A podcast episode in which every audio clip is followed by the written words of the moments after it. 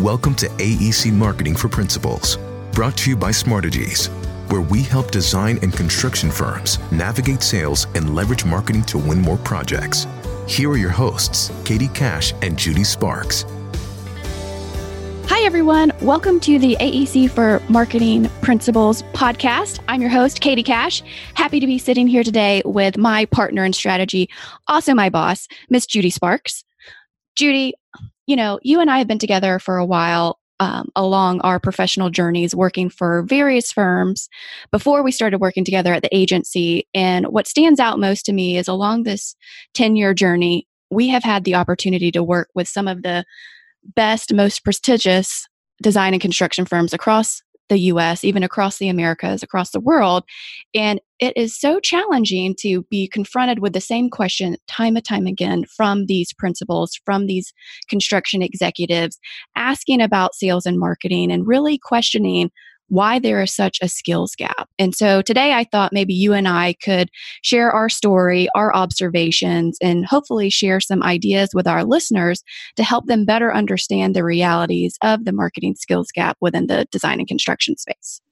Absolutely, Katie. I think that's really well said. Um, I think that the biggest um, challenge that we face as marketing consultants is helping our C suite audience understand that in other industries, even other business to business environments where you are selling a service versus a product, that the same marketing principles and expectations that marketers at a consumer products company are faced with apply to our business. And I think that the reason why there's such a big skills gap is that it wasn't that long ago that the idea of advertising or marketing was literally illegal for architects to do. Um, it's just been in the uh, last, you know, three decades that particularly professional services firms um, have been able legally to go to market in a commercial type of way. So that coupled that, uh-huh go ahead. I was just going to say you know whenever i'm talking with peers or with clients or um, other agencies they're always shocked to know that there were such legal ramifications for professional service firms to even advertise their business within yellow pages. Just you know like you mentioned 30 years ago a person ago. That's just one generation ago. Right. Um, so you know having been you know going to school for marketing obtaining you know professional licenses in that um, or certifications for inbound marketing, account based marketing, all these really great marketing philosophies, and then learning quickly that this industry really thinks about marketing in a totally different light. Absolutely. And I think that there's a couple of reasons that's occurred. Uh, one is for a long time, like we said, it was prohibited. But once that prohibition was lifted and the laws changed and uh, licensing boards agreed, yes, this is a commercial endeavor, and yes, you should be able to advertise your services just like any other industry. I think then we didn't really see a lot of professional service firms jumping on the bandwagon to do so uh, simply because there was a stigma attached to that idea. And there was a lack of need. I mean, most firms have built their businesses around a relationship based sales model. And really, until technology enabled the scalability of, of forging relationships in a digital environment, the art of winning new business for a lot of these professionals really required them to take great care in networking and identifying potential business opportunities with people that um, they would then build long, long term relationships with. And the decisions to award a firm uh, work was really based on how strong that relationship was. So it's not surprising that then when you look inside these companies that, you know, the pathway to principal often landed with not necessarily your strongest designer or your smartest engineer, but rather with that person who was able to bring new business uh, to the firm. So that has served our industry, that model has served our industry really well for a long time. So, what changed? um, what are you hearing from your clients about why that relationship game is not as effective as it used to be?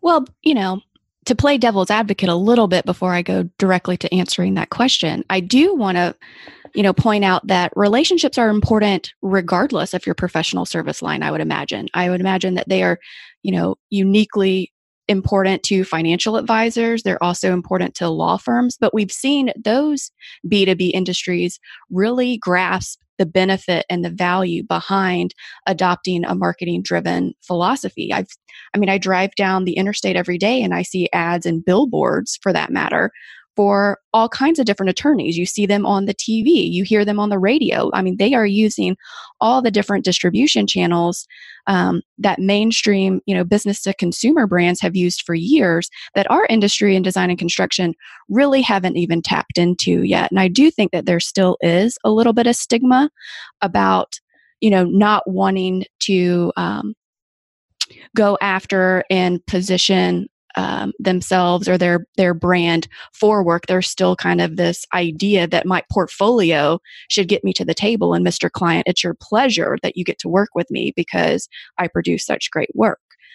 But to go back to your question you know what are my clients and our clients asking of us as they are addressing this really big challenge of growing their brand one relationship one person at a time what we're seeing kind of starting to move the needle is really on the digital application front when it comes to marketing tactics. And what I mean by that is looking at their websites as more than just a portfolio piece, considering it as a extension of their brand, of their customer experience, of their sales staff and marketing staff that's always on, using it as a way to track leads or potential partners um, by utilizing maybe um, content offers or unique landing pages. I've also seen some clients start to adopt more of an inbound strategy when they are addressing thought leadership pieces on their blog or on their website.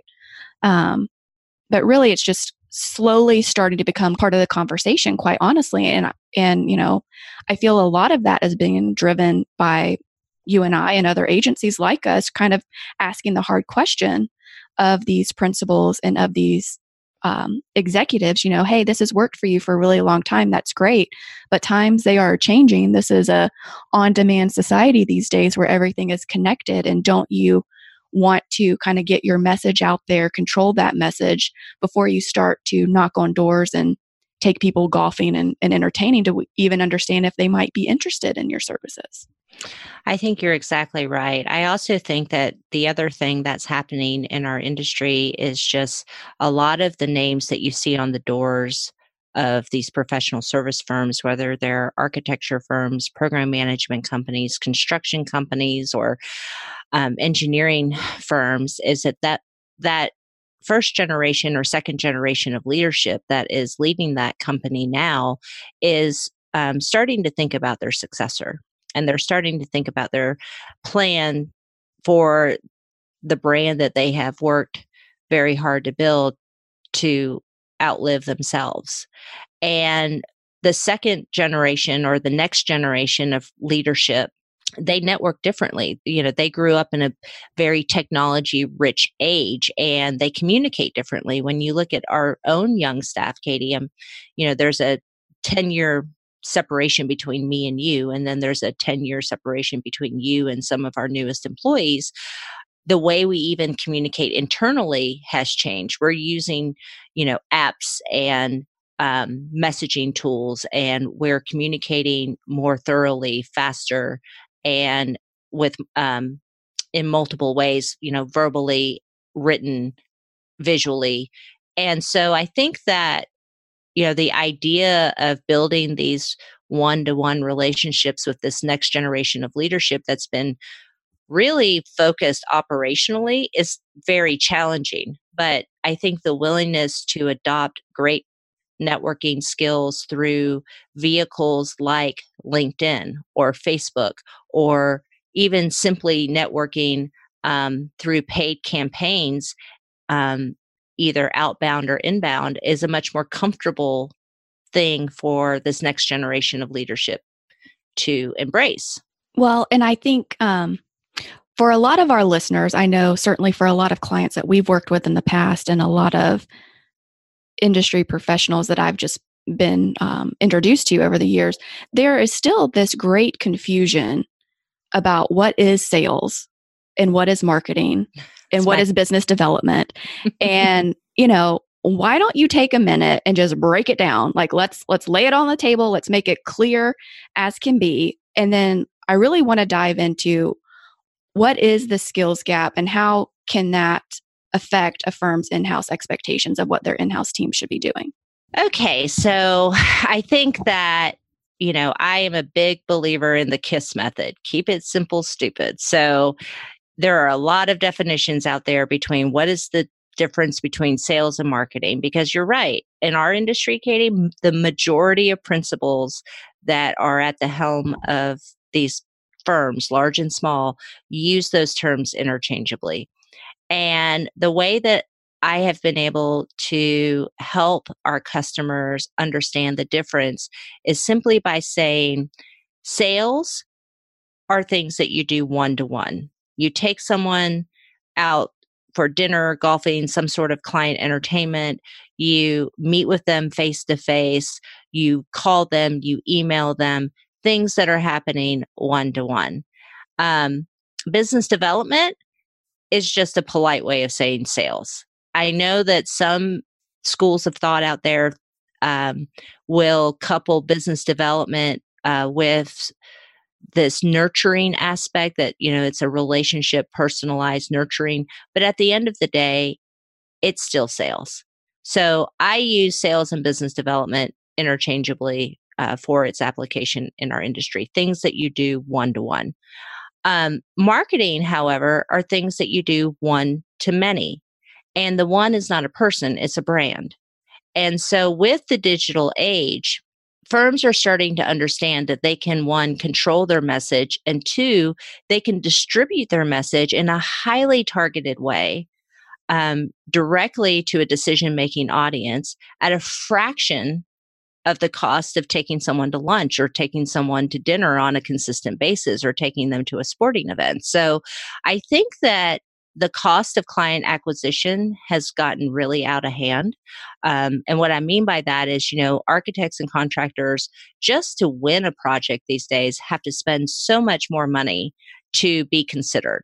So everybody comes to the table, they're equally qualified. If you're an architecture firm, it's not uncommon for you to produce some initial concepts, some master planning, some site plans, maybe even go as far as doing renderings or 3D animated fly throughs. If you're a contractor, you have to go through this expense of producing a BIM model, a cost estimate, a schedule, just to be considered because the owners are taking this position that if I'm going to hire you to build um, my new classroom building, I'm going to be giving you millions of dollars to do this. I need to have an indication that your mindset and your thoughts and ideas about my project are aligned with mine. And the way that you do that is demonstrate that to me in an interview. Well, that is a very expensive endeavor. And so because that's become so commonplace, I think a lot of our CEOs are saying, where are opportunities where we can save dollars on sales and marketing initiatives on the during the sales cycle? Because once we get invited to the table it becomes a really expensive proposition. So they're being more selective and they want to do more things that are one to many rather than one to one. So let's talk about the other question I think you and I get on a daily basis, which is why can't my in house team be more proactive? I feel like they're only reactive. And um, you and I have both been in house. We've been the proposal coordinators. Um, you've been an in house chief marketing officer for international design build firm. So, what is the reality of being in house at a design and construction firm in today's marketplace? Well, I feel like the marketplace skipped a step and they forgot to tell the in house people. And it's really not their fault. I mean, you see me every single day advocating, being the voice and being the advocate for that in house group. I'll tell you, Katie, I've never met a group of people that are harder working than your in house marketing professionals at a design and construction industry. These individuals are usually in a position to um, put together a final product that makes the difference whether or not a firm gets selected or doesn't get selected, but they are handcuffed with zero authority. Um, most of the sources for the content they need are billable. So, um, you know, we we talk about seller doers, which I'm sure we'll we'll have another episode just on that subject. But the truth is, is most of our industry is comprised of doer sellers or just straight up doers. So when you're trying to get a proposal out the door or a um, presentation finalized for a big pitch, um, you're at the mercy of that doer seller or that doer giving you the technical information that you need. Um, at the end of the day, the in house marketing people did not go to college to be an architect or an engineer or a contractor.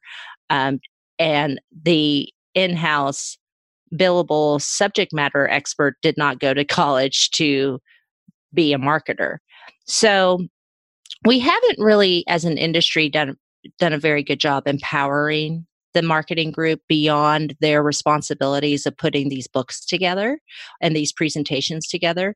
There are often aspirations like, oh, let's do a newsletter, let's do something in the realm of corporate communications.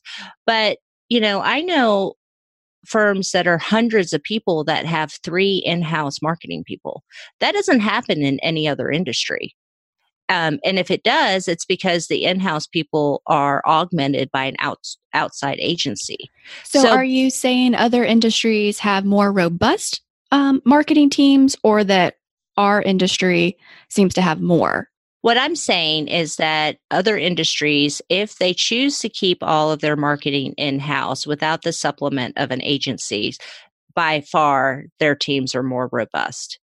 Um, for industries where their in house team is supplemented by an outside agency, they may have smaller numbers in house. But regardless, they recognize that whether you're doing the work in house with your own people or you're outsourcing or supplementing with an outside firm, that there's still a recognition of the bandwidth that's required to produce that output. So typically, I see most firms um, staffed uh, just to support the reactive nature of what comes with the territory. They're not properly staffed for the proactive things that a lot of CEOs are asking for. Well, I think at the end of the day, I mean, it doesn't matter how many people you put in your marketing team or how much you really want them to be proactive about things. At the end of the day, it's on the marketing team staff in house oftentimes to um, prepare the RFQs and RFPs because that is just a function of procurement in our space. Yep. It's not going to go away. Um, it's always going to be there. And, you know, some efforts are more robust than others. You know, some of it, it might be as simple as, you know, slapping some resumes and project sheets together. But a lot of firms are putting a lot of thought, a lot of energy, and certainly a lot of time in crafting these you know semi custom responses to owners requests for qualifications and requests for proposals and i thought it was interesting what you just mentioned earlier that a lot of other industries or maybe it's all other industries even you know b2b b2c they have found a way to make the churn work internally and with external resources. But I know when you and I are meeting with clients for the first time or we are at inter- industry networking events, there's often this look of surprise and sometimes a look of concern that comes across when we tell them, you know, we're a full service marketing agency that specializes in design and construction. Because for a long time, and I think we still kind of battle with this today, depending on the brands, it's a challenging conversation to help those principals and those executives make the leap that marketing is more than just proposals and that they can even do proposals with an outside agency with a freelancer you know with someone part-time. They don't have to have someone sitting down the hallway you know chained to their desk 24 hours a day. Um, so let's talk a little bit more about this idea of outsourcing what are other industry models and best practices and kind of what what are some of those common questions that that you're faced on a daily basis when it comes to the idea of outsourcing? Well, I think you hit it on the head. I think that the first challenge is really believing that it could be done. Um, the production of particularly RFQs and RFPs in the design and construction industry has been an in house function from the very beginning. In fact, I remember starting in the industry 25 years ago, and even the idea of a marketing coordinator was somewhat new. Uh, usually, it was your most computer savvy administrative assistant that would help these principals put together what they called marketing materials. So it's really, um, like you said, the product itself has evolved dramatically where you're putting together really custom pieces of work. And if you're doing that in house, um, you really should consider all of the skills that are required to pull that off. So if you have um, several or even just one RFP going on, uh, first and foremost, you need someone that's going to be the project manager of that process. Everybody else has other another day job. You know, they're a superintendent, they're a designer, they're an engineer. They have um, other responsibilities beyond this deadline. So you need to have someone with very strong project management and internal communication skills. There is a gift or an art to asking people to meet your deadline um, and realizing that deadline uh, when you don't have the authority over that person. So I think that that usually is a major pain point for the internal groups is oftentimes they're chasing people with information that are above their pay grade. So that's difficult to begin with. And then you you should realize that uh, these owners, uh, for the most part, whether they're private developers or they are uh, corporate retailers or they are public sector entities, uh, they typically are habitual buyers of the service that you provide. So they can spot boilerplate from a mile away and they really don't appreciate um, when firms put something together that looks like it could go to anybody. So you really need to have somebody with some strong journalistic skills, um, someone who can interview a subject matter expert and write the information in a way that informs influences and entertains their audience. Um, I often think about the poor guy on the procurement side on the other side of the table that has to read the 30 submittals that hit his desk along with his day job. What you don't he, think that that's everybody's dream is to sit up and read about? I don't know, Katie. I live that. Let me tell you how great it is. so we, um, so Adam, you know, so so far we've just talked about two skill sets. And then it has to look visually appealing because there's a lot of messaging going on these days. Emails, um, project logs, narratives, blog posts. There's a lot of messaging. You get LinkedIn invites. I mean, people are inundated with content. So the content that you produce needs to really be easy, concise, and given that we're in the design and construction industry, visually it needs to look great. So here now we need somebody with some graphic design and um, and some you know I, I, guess I could say design DNA uh, within them. So it's really hard to find one person that has all those skills: time management, project management, communication skills, um, writing, journalistic skills, and design skills. I mean, that if if we can find this unicorn, I would like for them to come work for us. so I think that one flaw is a lot of firms that are especially the smaller and mid-sized firms, they have a person or maybe two people that take a product linearly from beginning to end. So, one of the things, if you're in house, and you and I lived this when we were in house, is you really need to have specialists in each of those um, disciplines writing, project management, and design to collaborate together because what you'll see is their portion of the job will get done a lot faster because that's what they specialize in. And the collaborative, collective eff- effort with the three of them will be faster than one person taking a linear approach. So, from an outsourcing standpoint, how do you supplement that? Well, you know, I think that there's a lot of agencies like ours that specialize in this niche and we come with a baseline understanding of the built environment. So that's really important. Um, we understand, you know, where an architect falls in the food chain, where a MEP engineer um, falls in the grand scheme of a project. We have a solid understanding of the, the, the business that our client is in. We also have a really solid understanding of the vertical that they're competing in. So I think that for those that are thinking about outsourcing, you really need to pick an agency that understands your business because, you know, at the international design build firm where you and I worked together, Katie, you might remember we had a 30 person sales and marketing team in house, but I still had three agencies on retainer. And I spent the majority of my time educating those agencies on our business. And the conversation started with what is design bid build? And that's just a lot of work. So I would say if you're going to outsource, you got to find an agency that understands your business. Secondly, you need to find an agency that has multiple disciplines where they have the project manager looking after your deadline and coordinating the details. They have a graphic designer that understands design and has strong design DNA that's appropriate for you and your audience.